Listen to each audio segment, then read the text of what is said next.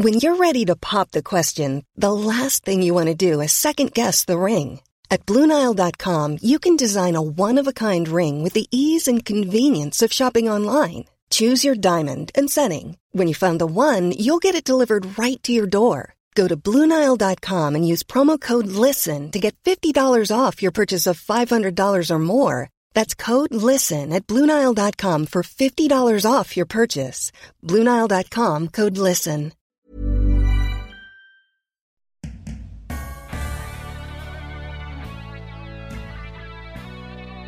Hello and welcome to Don't Stop Us Now. I'm Claire Hatton. And I'm Greta Thomas. This show is all about sharing inspiration, uplifting stories, and practical career advice from innovative, original thinking, and pioneering women from around the world. You can find us here every second week, or why not sign up at don'tstopusnow.co so you never miss a show. Plus, you'd make our day if you could rate or review us. It really gives us a boost in more ways than one. It sure does. Now it's time for this week's show. Hello and welcome to our first episode for 2024. Woo! We hope you got off to a great start with your year and are really enjoying life. We certainly do hope so. And you know, we are both pumped as we have such a blockbuster treat for you today. We sure do. Ellie Norman runs marketing, communications, and fan engagement at one of the world's biggest sporting brands, that hallowed and famed football club, Manchester United.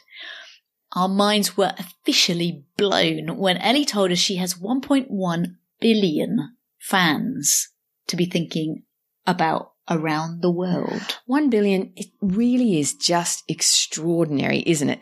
You know, it's both incredibly exciting and almost a bit intimidating as a marketer to think of that size of a market of, you know, you don't have customers, you have fans, and there's 1.1 billion around the world. Totally. And as Ellie explains, you know, there are lots of different types of fans, not to mention different languages and countries depending on where they're based. So, you know, it's a really pretty incredible and rare position she's in. Yeah, that's for sure.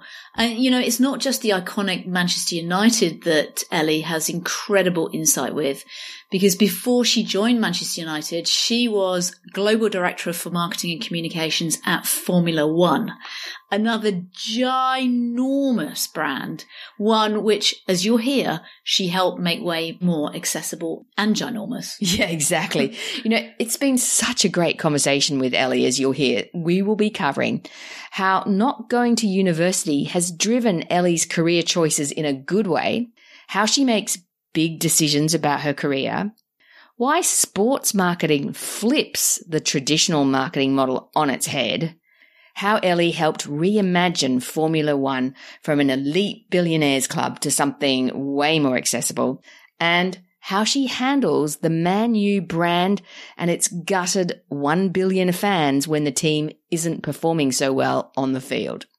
I just love this conversation. Ellie's perspectives are so insightful and fascinating, and we think you'll love every minute of it too. So I shall stop talking right away so you can be inspired by the positive and brave Ellie Norman. Ellie Norman, welcome to Don't Stop Us Now.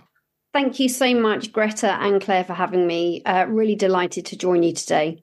We are very excited, and we know our listeners are already on the edge of their seats, fascinated to learn more about your pretty amazing career to date. But a question we like to start with all of our guests at the very outset is if you were at a dinner party and sitting next to someone you had not met before, and they said to you, Ellie, so tell me, what do you do? How do you typically answer that question? You know, I always play it, I think, incredibly straight. And I would normally reply and say, I work in marketing and communications. Okay, so you really hold back the big punchline of where you work. The big reveal. it normally is like, what? Where's that? And I'll be like, in football at, you know, Manchester United. And it is such a well known club and such a big club across the world that it inevitably draws sort of interest. It was the same with Formula One. And I think people on the whole are very passionate about live sports. You certainly find that people will either love where you work or they'll be like, oh, I gotta say, um, I'm a fan of whatever other team and uh, we hate you guys. I can understand um, how yes, uh, it probably gets a little bit tired and why you keep it and play it very straight. but yet now you haven't always been in the sporting world, have you? If we kind of look back, perhaps you could briefly tell us how your career started. So I left school at 18.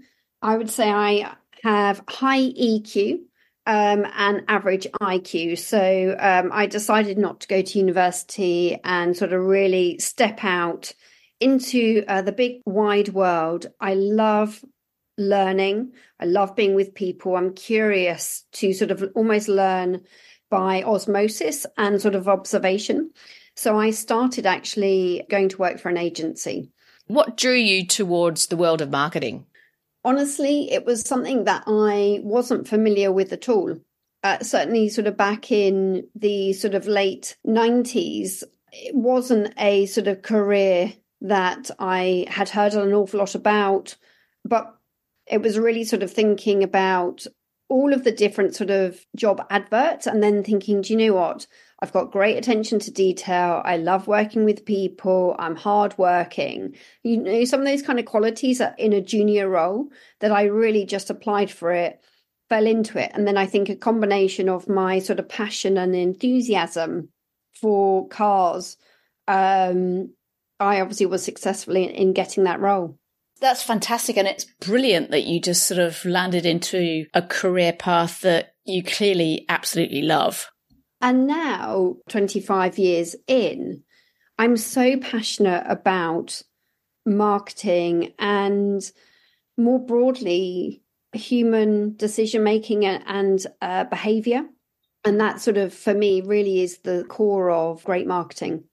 Yeah, no, totally. And at what point in your career do you think you realized that?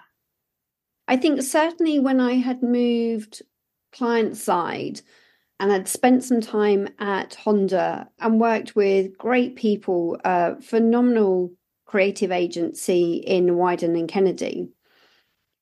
And the sort of absolute focus and the clarity around telling the story of the power of dreams and the impact that you can have in changing the perception at that time of a very reliable auto manufacturer, but certainly in the UK, perhaps a sort of perception of pipe and slippers mm. as a sort of driver.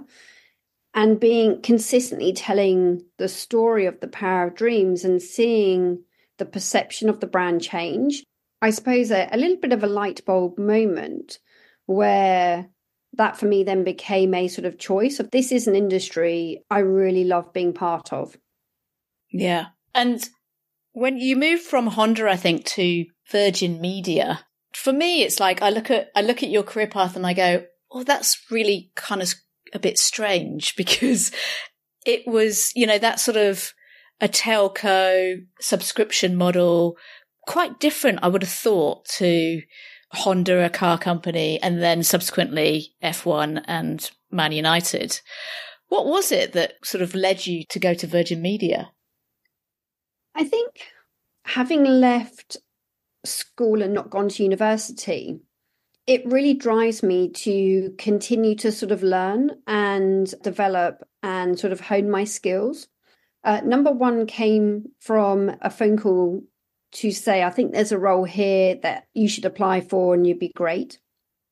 And the second thing linked into sort of my reflections is I tend to sort of carry a mindset of, well, what's the worst that can happen? So if it doesn't work out, um, I need to go and get another job. But what if it did work out? And as I think about how many years we're all working, why not just enjoy the sort of journey of where you're going and really sort of focus on what can you learn along that journey so i learned a brand new industry i learned single market the commercials really sort of grew um, a new muscle in terms of for me, sort of return on investment and media mix modeling, and so much stuff that hadn't been a focus of my role in Honda. That makes complete sense. And I love the way you're looking at it and sort of using that lens of learning. So there you are. And then along comes, as a car lover, the global director of marketing for Formula One, which sounds just so exciting. What were the highlights of your time with Formula One? Oh, so many. If I was to distill it, uh, number one, I worked for two incredible men by the name of Sean Bratches and Chase Carey. And the highlight for me was joining Formula One um, in 2017, just as Liberty Media had bought it. But what really attracted me to sort of Formula One, aside from working for two great sort of leaders, I was able to really, really thrive in reimagining sort of Formula One and transforming it. It wasn't the sort of exciting, appealing, cool sport that it is today. And actually, what I again really enjoy is almost when there's a problem to fix or something to improve.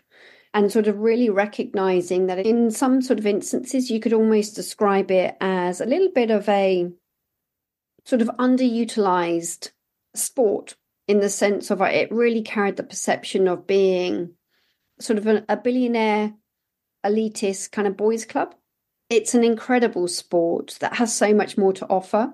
And so I think my single sort of most proud moment was really the sort of transformation of Formula One into, I would describe it as like one of the most desirable sports now that really has grown its fan base, new audiences. And I really think that all uh, stemmed from marketing playing a part of that with a new brand strategy and sort of rebranding and transforming that sport. Yeah.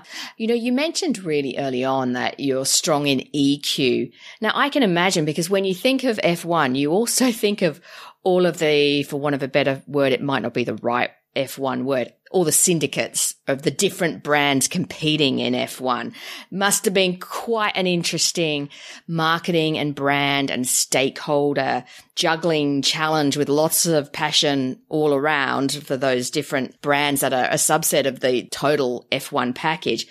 What did you learn about managing that kind of multiplicity of stakeholders and brands I think you certainly have to really spend the time to listen and to learn because you're absolutely right. There are so many brands within Formula One, and often they compete with each other.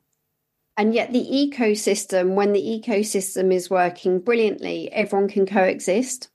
And so, uh, my sort of approach to it is first of all, really listen learn and understand these sort of uh, perspectives and how partners see the situation and really sort of take people in a, on a journey as to how do you distill that? And then sort of what does good look like? To try to find a space which is if we can't do that could we do that? A big part for me is just being comfortable with ambiguity. For me um, nothing's ever certain in life, but you can have clarity. And being able to just sort of go with the flow to a certain extent and accept that there is an awful lot of ambiguity in everything. And the context and the system in which you are working is constantly changing. And I think the more that you can become comfortable with that and just be really focused on what is the outcome that we all want to achieve, I genuinely believe there is a way to do it and there's possibility everywhere. Which is such a wonderful mindset. And I'm sure it, that becomes a little bit infectious as you deal with people too. And it's all about looking for the win win, isn't it? Versus, you know, sort of a zero sum gain or a win lose type scenario. But no doubt had its challenges along the way, I'm sure. uh, many, many challenges. And, you know, there are so many sort of learnings where you reflect on times where you go, oh gosh, I didn't do that very well, or oh, that was a big learning. I wouldn't do it like that again. But I yeah. suppose you often learn more from those situations and those sort of examples. And it is all part of that sort of uh, squiggly journey we're all on. Yes, you can say that again. And, you know, it seems like both, particularly with Formula One and now your current role at Manchester United, that content in sort of engaging fans must be so crucial. How have you had to change your approach to thinking about content as all of the different technologies and apps and the like have evolved pretty quickly in the last five to 10 years in particular? I think the sort of common thread is certainly within Honda, sort of Virgin Media, Formula One, and Manchester United. It has always been about understanding your sort of audience. So, whether that's a customer or a fan, understanding their sort of behavior and attitude, and actually what is the right story to tell, and being really clear on what do we think we want them to think, feel, and do as a sort of outcome. And that's clearly evolved from being heavily sort of focused in the more sort of corporate world, if I could describe sort of maybe Honda and uh, Virgin Media like that. That's evolved from advertising. And where sports tends to sort of really exist is number one, you have fans versus customers. They love you have a sense of ownership of your club. And actually, the evolution of the sort of media landscape and those different channels means that the storytelling is still at the sort of crux of it and being able to tell stories brilliantly. But the way that we do that, whether it's with sort of creators, fans telling the stories themselves, and almost having it as a much more sort of two way dialogue, that's been a really big shift versus TV advertising. And, and in part, that's also due to, for me, having a, if I describe it almost as an inverted triangle. And what I mean by that is in Honda and Virgin Media, from a sort of user journey point of view, if I thought about my paid media, I had a large budget. I was always trying to generate earned media. And typically, you have a much smaller owned media. And in sport, that's entirely reversed because you are, in, in some part, yes, you're the discipline of your sport. So we are a football club first and foremost. And the ambition is to be at the top of English, European, and world football. But we obviously are, in some respects, a media and entertainment organization. The reason I describe it like that is because we obviously have content and an abundance of content opportunities via our sort of men's first team, women's first team, the academy players, individual athletes within those sort of teams as well. Clearly, these sort of 90 minutes of live game and so actually, your owned becomes the biggest thing.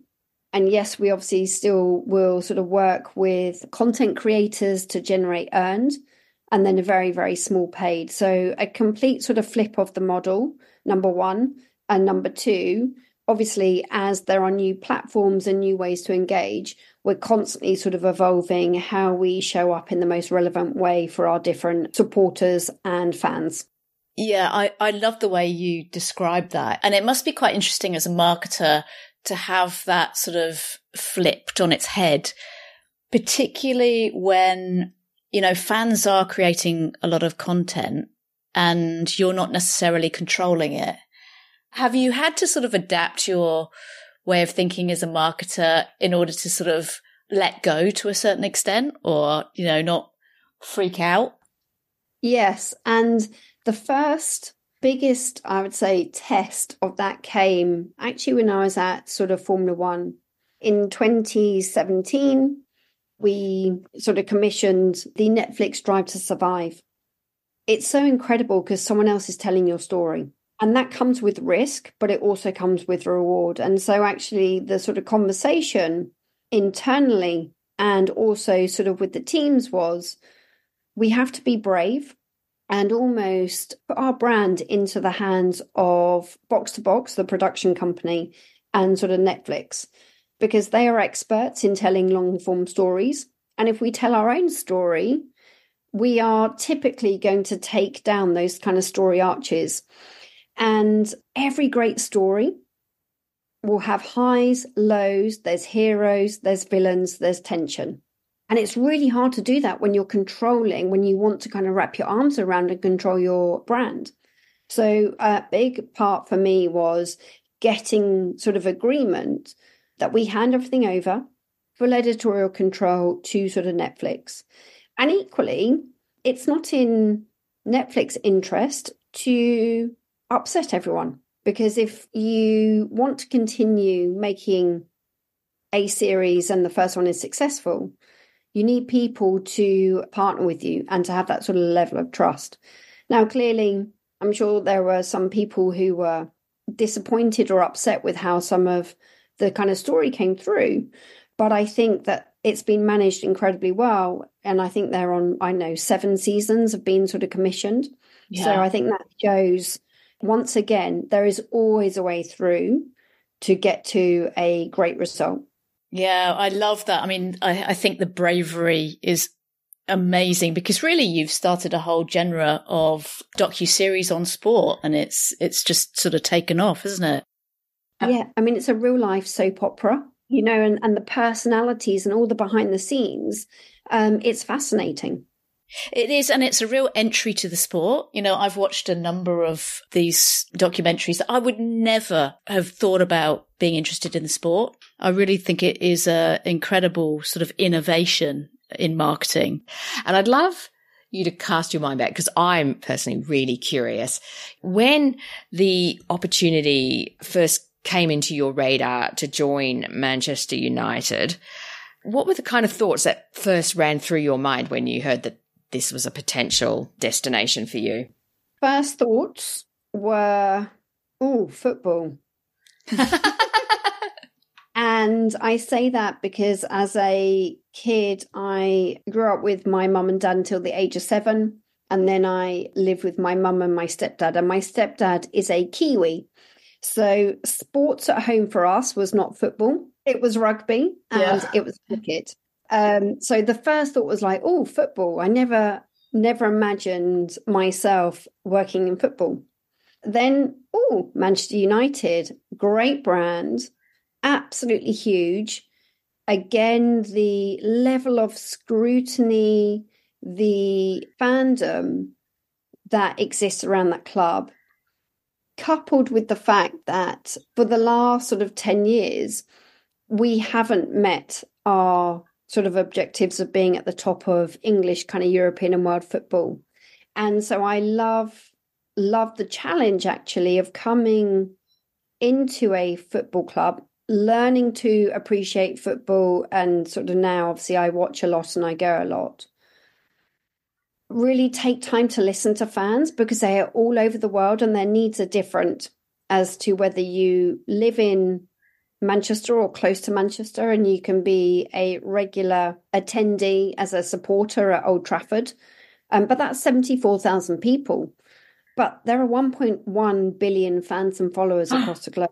It's such a responsibility and a privilege, but it's actually, for me, that's the sort of joy and the excitement of how do we best serve those fans no matter where they are in the world because they will identify and want to feel like they belong to us because we're their club. And that's a sort of privilege to have.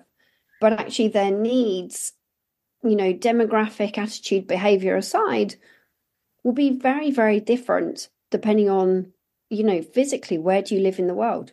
I think about it almost like as a business, a sport. And that's a wonderfully knotty challenge. But that for me is the sort of motivation wanting to sort of join Manchester United and sort of really love the sort of challenge every day.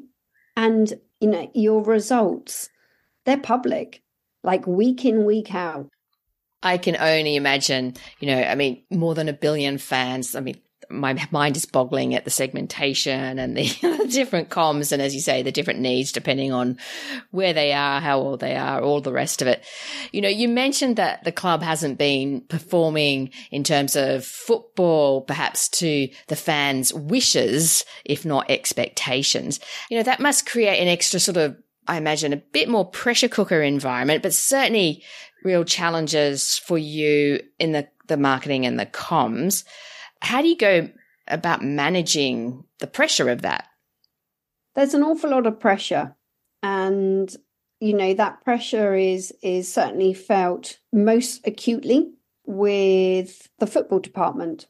And I suspect, you know, the sort of athletes, the manager, the uh, sort of backroom staff really kind of feel that we have a responsibility to support first and foremost our football colleagues and secondly we have a responsibility to continue to talk to and engage with our fans so from a team point of view internally when i'm catching up with my team and we're sort of planning what's coming and sort of discussing some of these challenges that you've raised in the question it's always a sense for me of what are we in control of and what are we not in control of. And let's really understand the context. And, and the fantastic thing with fans and supporters is you have instant feedback. You know when your fans are really disappointed, despondent, sort of angry. That's instant. So we have in our control the levers that we have. So that's brand, that's creative, that's comms, that's content, that's fan engagement. Let's really listen to that instant feedback. Let's also recognize we can't just stop doing everything, but what we can do is be very, very sensitive to that sort of feedback. But there are still incredible things happening throughout the club. And that could be, again, in terms of youth development, it could be in our local communities, and it could be really highlighting the interaction that the players have with fans or within our kind of local community. And that's our responsibility to keep telling those stories, even when there has been, you know, disappointment on the sort of pitch. Yeah. Just out of curiosity, how big is your team? I have no idea of the sort of this, this number of people who work for Manchester United. In terms of the sort of Premier League and with these sort of big clubs in sort of Europe, we're at the sort of top end. So just over a thousand employees at Manchester United. And then I think, as you would perhaps imagine, when we host matches at home, obviously we have a sort of large casual workforce who then will sort of come in predominantly your sort of security, your hospitality, your kind of retail and that will often be for 74,000 match attendees, you'll be looking at sort of a couple of thousand people. Within those sort of just over a thousand, my team is 100 people, just over 100 people across those sort of disciplines of brand, creative, comms, content, and fan engagement. So quite broad. Ellie, I love the way you frame things. You seem to sort of be able to frame things in a really positive way. And I'm sure that that is incredibly empowering for your team and helps with resilience as well. Is that something that just comes naturally to you or have you had to build that muscle? Well, thank you. You'd need to definitely ask my team as to whether it's empowering or um, equally exhausting. Probably a bit of both. Yeah, I suspect so. I always see the positive, actually. And I don't know where that came from, or whether I don't know whether you're sort of born with that or your environment is always looking for the sort of positives in something. But my first instinct is what's the positive, seeing the sort of best and the opportunity. And I do think that that has really helped with sort of resilience because we all suffer setbacks, but it's how quickly do we sort of get up and learn from it and go again? Yeah, absolutely. And I, I would imagine that at Man United, you're seeing quite a lot of, of techniques around resilience because the team must need a lot of it there's so much sort of pressure that they feel when they're not performing, but it's not just on the pitch, it's in social. It, it must be really tough. Yeah. And um, you, I think each of us as individuals will recognize how the energy inside ourselves, even how we carry ourselves or walk into a room, how different that can be depending on whether you've got people around you that are wanting to lift you up and succeed, or whether you've got people around you who are sort of draining that energy. And I think one of the things, particularly with sort of um, athletes and sports people, is in most cases, particularly when you are, say, playing away from home, people are really wanting to get inside your mind and chip away. And whether that's, you know, you're away proud chanting, media sort of perhaps picking up on mistakes, the results. So I think there is so much and and part of I think the evolution of sports and why it's so sort of interesting and this is not my sort of area of specialism but actually just the psychological side of sport and sort of nutrition as well as your your sort of how physically prepared are you that for me is and how that continues to evolve with sort of science and psychology is so sort of interesting. It's brilliant to be sort of close to that as well. Yeah, definitely. That whole peak performance, sports psychology, the power of visualization, all those. And yeah, as you say, nutrition, that fascinates me too, definitely. Super exciting. And you're I mean, at the epicenter, I'm sure. So it's. Yeah, it's interesting. You know, again, as we, as we talk about this, there's sort of layers and layers of why this job is really, really, really fascinating. Uh, it just gets better, doesn't it? it's certainly those um, you wake up in the morning and it's exciting because you pinch yourself and you're like, okay, wow, how lucky are we that we are working in sports, in, you know, entertainment. We bring joy to people. And there aren't that many sort of roles where you can really wake up and say that. No, that's for sure. What a nice purpose to have. One question, Ellie, slightly left field, but I think it needs to be asked because you've been in very male dominated industries for pretty much all of your career. You know, sport isn't exactly known for, at least not known for its inclusivity and for having that many women at the top. What situations have you found yourself in and how have you dealt with them as you've sort of gone along on that career journey in these male dominated spaces? It's certainly become less male dominated. And equally, I've never really thought I'm surrounded by men. And again, the sort of positive of perhaps being sort of more on the minority side gender wise is again, what opportunity does that present you with? How do you become more memorable? Or what's your opportunity to kind of stand out? But now, where I am in our sort of exec leadership team, there are eight of us, and three of us are women. Great. I mean, it's so great in that I think often the sort of perception is they're still heavily sort of male dominated. But I think that we are I would say perhaps one of the sort of leaders actually of having that many women in the sort of exec sort of leadership team. That's fantastic. And it's our responsibility to ensure that we are continuing to sort of lift up and promote at the talent that exists in the rest of the club. Yeah, no, that's that's true. And I, again, there's that wonderful positive framing of yours about you know how do you make yourself more memorable as a result of being one of the only or few women around the table. I'm curious, Ellie, a question about sort of you more. What does success look like for you personally? Oh, so that's certainly changed. If you were to go back to a young 20 year old Ellie, it certainly would have been much more sort of status. So, where am I working? What's my job title? How much am I earning? Um, as you come into the sort of 43 year old Ellie, success for me is have I made a difference in what I'm doing? So what what impact have I had on people?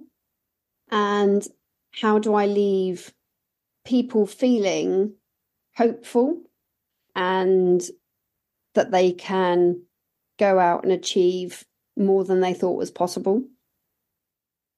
And with family and friends and sort of husband, it's quality time, being present, and having good health. Well, you sound super clear about those things. It's fantastic. Like I'm a big fan of a new year, new start, of even just kind of mentally resetting. I don't set sort of New Year's resolutions, but I do I do think about those things and when we get to the end of the year, what is it that we've sort of done or achieved and does it align to those things?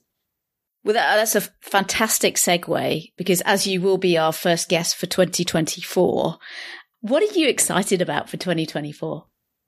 Ooh, very excited for 2024 because it's a, another year around the sun. From a work point of view, we um, announced a new sort of minority investor in Sir yeah. Jim Ratcliffe we're in the process of that being ratified.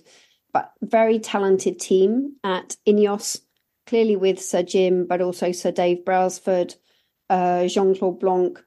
That for me is exciting because it's an injection of outside expertise and it will really allow us to sort of develop and grow, certainly to move the club in the right direction back to being at the top of English, European, and world football. So I'm really excited about that.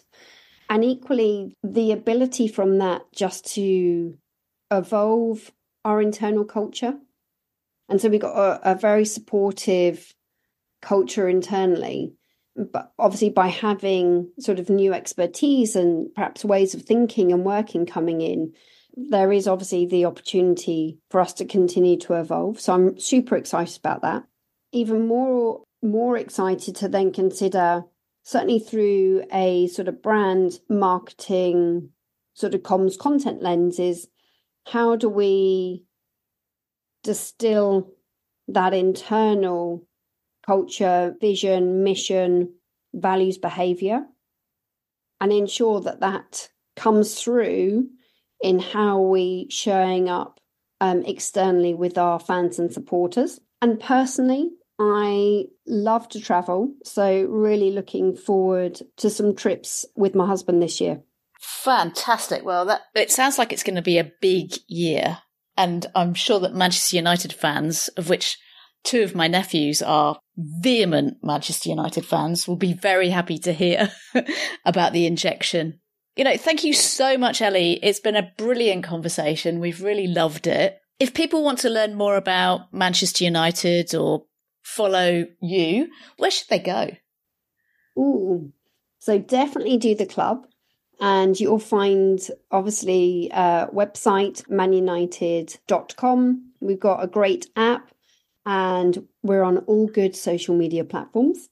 Uh, so you'll find us there. And for me personally, sort of LinkedIn. Brilliant. Well, thank you again. It's been a fab conversation and it's great to get to know you a little bit more. And thank you for sharing your fantastic insights. Really appreciate it. Yeah, it's been great. Thank you both so much. One for for asking me to join you. Um, it's a real privilege, um, and I feel honoured to be part of your series. So thank you very much. Thanks, Ellie. Wasn't that a fantastic conversation? Yeah, it sure was. You know, I just love how Ellie frames challenges. You know, she's always looking for the positive and enjoying the journey. Yeah, absolutely. Another thing that really resonated with me is how Ellie asks herself what impact she has on people, and also in particular, how she leaves people feeling hopeful that last one was such a unique and powerful aim to have. I've actually written it in my diary to remind me because I think it's a really amazing, impactful thing to think about. You know, particularly in this day and age where world events and media coverage you know, actually breed, I think, a lack of hope. Yeah, I totally agree. It's really, really such a great thing to be you know, wanting to do. Yeah, and it's a fresh perspective. I've never heard anyone articulate it in that way no, before. No, I, I think I think you're right, and I, I think related to that is how well Ellie appears to really know herself you know, knowing she's got really strong EQ and playing to that strength of hers. Yeah, and look, she'd probably need it with more than 100 people on her team. She certainly would. Well, that's this episode done and dusted. We hope you loved episode 1 for 2024 as much as we did. Stay tuned for our next episode with a woman on a mission to change the game of venture capital for women. Yippee for that, I say. Have a great rest of your week, kick some goals, and have fun. Ciao for now.